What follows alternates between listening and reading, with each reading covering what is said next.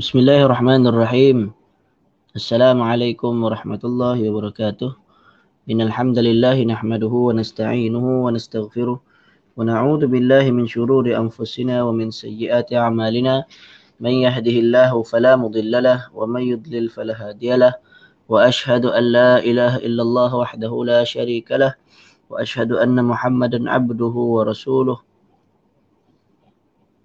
يا أيها الذين آمنوا اتقوا الله حق تقاته ولا تموتن إلا وأنتم مسلمون أما بعد InsyaAllah pagi ini kita akan teruskan lagi penjelasan matan Al-Aqidah Tahawiyah. Uh, masih lagi dalam matan 210. Kata Al-Imam Abu Ja'far At-Tahawi wala nusaddiqu kahinan wala arrafan. Uh, dan kami tidak membenarkan perkataan kuhan, uh, kahin, yakni dukun, wala arrafan tidak juga tukang ramal. Sambungan penjelasan daripada Syekh Salih Fauzan. Maka dukun adalah orang yang mendakwa mengetahui ilmu gaib dengan bekerjasama dengan syaitan. Sedangkan peramal pula adalah orang yang mengaku mengetahui ilmu ilmu gaib. Tetapi tidak me, dengan perantaraan syaitan. Ya, dukun uh, apa ataupun bomoh ni dia bekerjasama dengan syaitan. Adapun tukang ramal tidak bekerjasama dengan syaitan. Ha, tidak dengan perantara syaitan. Akan tapi dengan perkiraan dan dugaan semata-mata. Okay. Lalu mengatakan akan terjadi begini begitu berdasarkan ramalan-ramalan yang dusta. Sebagian ulama mengatakan peramal adalah sama dengan dukun. Masing-masing mengkhabarkan tentang perkara-perkara gaib akan tetapi dengan sarana yang berbeza okay, dengan cara yang berbeza. Maka orang Muslim seharusnya mengingkari ha, dukun dan juga tukang ramal serta tidak membenarkan para pelakunya. Mereka bukan wali-wali Allah akan tetapi justru merupakan wali-wali syaitan. Barang siapa yang ingin mengkaji lebih luas dalam masalah ini, maka hendaklah membaca kitab Al-Furqan Baina Awliya'ur Rahman wa Awliya'us Syaitan, karya Syekhul Islam. Kemudian ramalan perbintangan. Tukang ramal perbintangan ataupun disebut sebagai ahli nujum adalah orang yang mengkhabarkan perkara-perkara masa depan melalui pengamatan bintang-bintang. Okay. Tidak silap saya istilah dia tu uh, apa astrologi. Uh, macam gitulah lebih kurang. Uh, mereka melihat bintang tetapi meramalkan suatu perkara. Maka ini bukan termasuk maksudnya bukan bukan sains lah. Nah, ini termasuk pseudo sains. Apabila muncul bintang fulan, maksudnya bintang tertentu akan terjadi begini. Apabila bintang fulan terbenam, terjadi begitu. Pada planet fulan ada nasib malang atau ada kebahagiaan dan begitulah seterusnya di mana mereka menyandarkan semuanya itu kepada perbuatan-perbuatan yang dusta. Okay? sandaran mereka tu maksudnya tidak memiliki sandaran sama sekali. Maka dustalah. Ramalan perbintangan merupakan nisbat peristiwa-peristiwa bumi kepada keadaan bintang dan planet. Sebagaimana yang didefinisikan oleh Syekhul Islam. Ramalan perbintangan termasuk pekerjaan jahiliyah. Nabi SAW bersabda, arba'un fi ummati min amril jahiliyah. La yatrukunahun at-ta'nu fil ansab al-fakhru fil ahsab wan niyahatu 'ala al-mayyit wal istisqa'u bin nujum. Kata nabi empat perkara bagi umatku termasuk perkara jahiliyah yang tidak mereka tinggalkan. Apa dia? Pertama mencela nasab. Ini mencela keturunan. Kemudian yang kedua, bangga dengan sifat lebih pada diri. Dia bangga pada Ha, pada keturunan dia. Meratapi yang ketiga, meratapi orang-orang yang telah meninggal dunia ataupun jenazah ke atas mayat, ke atas jenazah.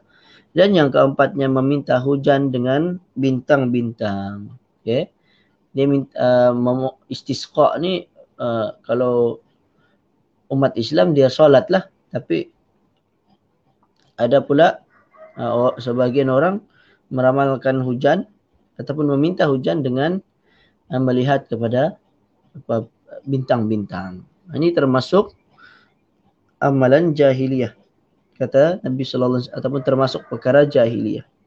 Allah Subhanahu wa taala berfirman, "Fala uqsimu bimawaqi'in nujum wa innahu laqasamun law ta'lamuna 'azim. Innahu laqur'anun karim في كتاب مكنون لا يمسه إلا المطهرون تنزيل من رب العالمين hadithi antum أنتم wa ta'lamuna rizqakum annakum tukadzibun Maka aku bersumpah dengan tempat beredarnya bintang-bintang. Nabi Mawaqi'in Nujum. Tempat peredaran bintang-bintang. Ya. Bintang ni dia beredar lah. Ha, seperti juga matahari. Maksudnya dia mengelilingi bumi. Dan juga uh, bulan sama. Semua benda langit adalah mengelilingi bumi. Okay. Iaitu berdasarkan penglihatan mata kita lah. Okay. Penglihatan mata kita di bumi. Uh, benda langit lah yang mengelilingi bumi. Adapun ilmu sains mengatakan kalau kita mempelajari ilmu sains maka dia berdasarkan pengamatan dari luar bumi lah kan. Maka yang uh, teorinya bumi yang berputar sehingga uh, orang yang berada di bumi akan melihat segala yang ada di atas berputar mengelilingi bumi. Ala kulli hal mana satu yang ini perbincangannya itu apa ada perbincangannya yang tersendirilah. Aku bersumpah dengan tempat beredarnya bintang-bintang, sesungguhnya sumpah itu adalah sumpah yang besar kalau kamu mengetahui. Sesungguhnya Al-Quran ini adalah bacaan yang mulia pada kitab yang terpelihara, yakni di lahul mahfud. Tidak menyentuhnya kecuali oleh hamba-hamba yang disucikan, diturunkan dari Tuhan semesta alam. Maka apakah kamu menganggap remeh akan Al-Quran ini? kamu mengganti rezeki yang Allah berikan dengan mendustakan Allah. Surah Al-Waqi'ah ayat 75 hingga 82. Maksudnya, kamu menisbahkan rezeki kamu dapatkan kepada bintang-bintang serta kejadian-kejadian fenomena yang berada di uh, luar angkasa, eh, di langit. Maka ini sama seperti keyakinan jahili, jahiliyah. Bintang sesungguhnya hanyalah makhluk dari makhluk-makhluk Allah yang ditundukkan. Allah menciptakannya untuk tiga hikmah. Okay. Apa fungsi bintang? Yang pertama, bintang-bintang adalah merupakan hiasan bagi langit dunia. Perhiasan langit dunia lah cantik. Di waktu malam kita melihat tidak gelap gelita saja. Ada bintang-bintang. Yang kedua, bintang-bintang adalah sebagai lemparan sambaran bagi syaitan-syaitan. Ha? Kadang-kadang bintang kita lihat ada bintang yang bergerak. Dia panggil tahi bintang kan. Maka yang itu ha, adalah merupakan lemparan panah kepada syaitan yang cuba me, men, apa, mencuri berita langit. Dan yang ketiga, bintang-bintang adalah sebagai tanda-tanda yang digunakan sebagai petunjuk arah ke, uh, di dalam kegelapan bumi dan lautan. Barang siapa yang meyakini selain dari itu, maka dia telah menyia-nyiakan keberuntungannya. Okay? Yang ketiga bintang fungsinya sebagai uh, sebagai map. Uh, okay, penunjuk jalan. Okay. Dia penunjuk jalan. Kerana bintang ni dia berpusing mengelilingi bumi, maka dia ada satu bintang yang tidak bergerak, iaitu bintang utara. Kan? Maka perlu cari mana bintang utara. Sebab tu ada banyak uh, apa dia, apa nama dia itu buruj, buruj-buruj yang berbentuk cross kan ada berbentuk seperti orang memanah dan sebagainya uh, orang yang mempelajari dia akan tahu bentuknya tu mana satu yang meruj, apa menunjukkan arah utara nah jadi bila sudah tahu mana arah utara uh, itulah uh, seperti kompas lah kan kegunaan kompas orang mencari mana arah utara untuk memudahkan um, uh, mengetahui uh, perjalanan ini sama juga untuk orang di lautan. Di lautan lebih terang lagi, lebih jelas lagi. Bintangnya lebih nampak kerana tidak ada cahaya lain yang mengganggu mata kita. Okay? Jika anda merenungi Al-Quran, anda akan mendapatkan bahawasanya Allah bah menyebutkan bahawa bintang-bintang memiliki tiga manfaat tersebut yang kita sebutkan tadi.